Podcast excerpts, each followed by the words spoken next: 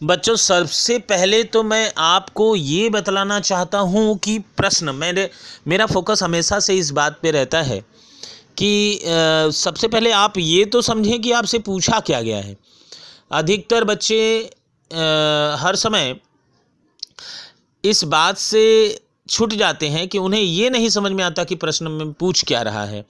और यही कारण है कि सटीक उत्तर भी आप नहीं दे पाते और आप कोशिश भी करते हैं, आपके पास नॉलेज भी रहता है, जानकारी भी रहती है, फिर भी आप उसका उत्तर नहीं दे पाते।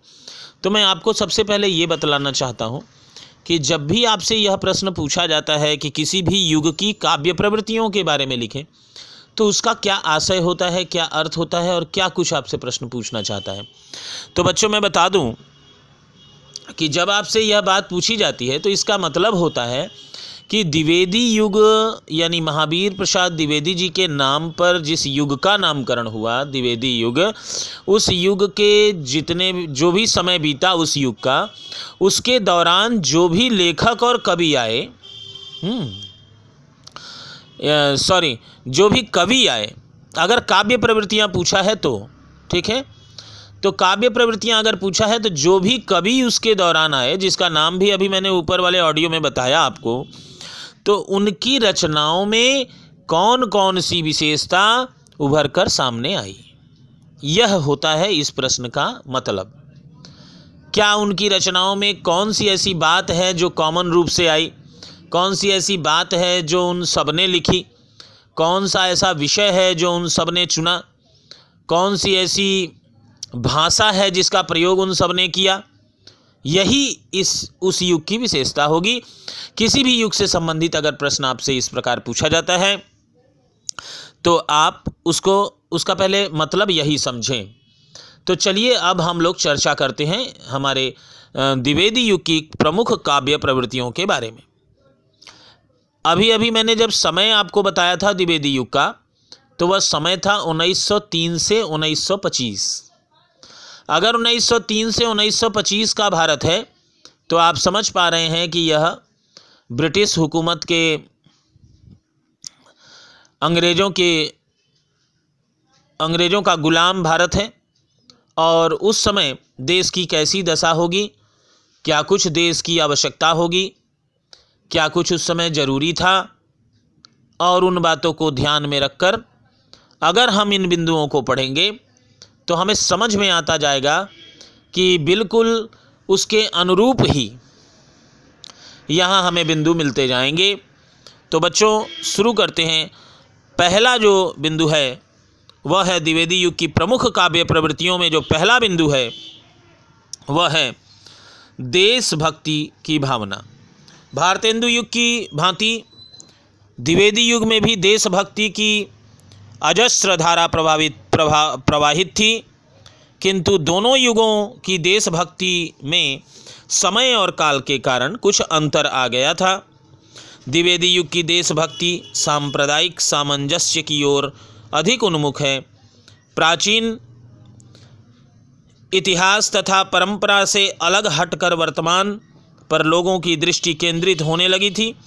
राष्ट्रीय एकता के प्रति लोगों का विशेष झुकाव दिखाई देता था।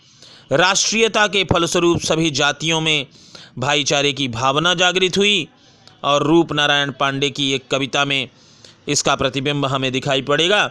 जब कोटेशन के रूप में हम ये लाइन देंगे। कोटेशन मने भी आप समझ लें थोड़ा।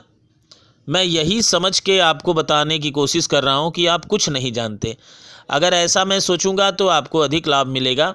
और इसीलिए मेरे बंधुओं, आप भले जानते हो, फिर भी एक बार सुन लें। क्या पता कुछ इधर उधर रहे आपके दिमाग में तो उसे हट जाए। कोटेशन, आप जो बिंदु लिख रहे हैं, जो इस बिंदु पर आप फोकस कर रहे हैं, उस बिंदु से संबंधित कोई काव्य की लाइन, कोई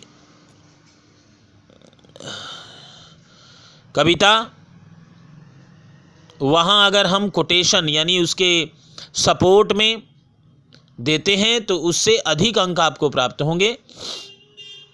और ये आपके आंसर को और भी खूबसूरत और सुंदर बनाएगा। तो यहाँ पर हमने आपको एक कोटेशन देने का मन बनाया है।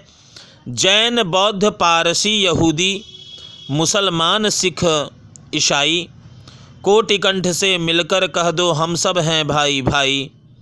पुण्य भूमि है, स्वर्ण भूमि है, जन्म भूमि है, देश यही। इससे बढ़कर या ऐसी ही दुनिया में है, जगह नहीं। इस प्रकार की रचना आपको द्विवेदी युग में मिली। द्विवेदी युग की राष्ट्रीय भावना सांप्रदायिक विभेद दूर करने, देश के प्राचीन स्वरूप के प्रति पूज्य भाव व्यक्त करने, जन्मभूमि के दैवीकरण और प्राकृतिक सौंदर्य की अभिव्यक्ति तथा राजनीतिक चेतना का स्वर मुखरित करने में यहाँ मौजूद है। बच्चों, ये पहला बिंदु था देशभक्ति की भावना। अब अगर इसे हम थोड़ा सा आपको सरल और भाषा में बताने की कोशिश करें तो ये होगा कि उन दिनों, उन समय, तात्कालिक समय में उन्नीस सौ तीन, उन्नीस सौ पच्चीस, उन्नीस सौ तीन से उन्नीस सौ पच्चीस के बीच का भारत था। पूरे देश में चारों तरफ़ अंग्रेज़ों की हुकूमत थी। जहाँ तहाँ भारतीय लोग अपनी आज़ादी के आंदोलन चलाए रखे थे, ऐसी दशा में हर दिल में देशभक्ति की भावना जागृत होना स्वाभाविक था। कभी इससे अछूते कैसे रह जाते? इसलिए कवियों के मन में भी देशभक्ति की भावना थी और उनके ऊपर एक अधिक ज़िम्मेदारी भी थी, क्योंकि साहित्य समाज का दर्पण होता है। और उन्होंने समाज, साहित्य में ही समाज सुधार की शक्ति भी होती है।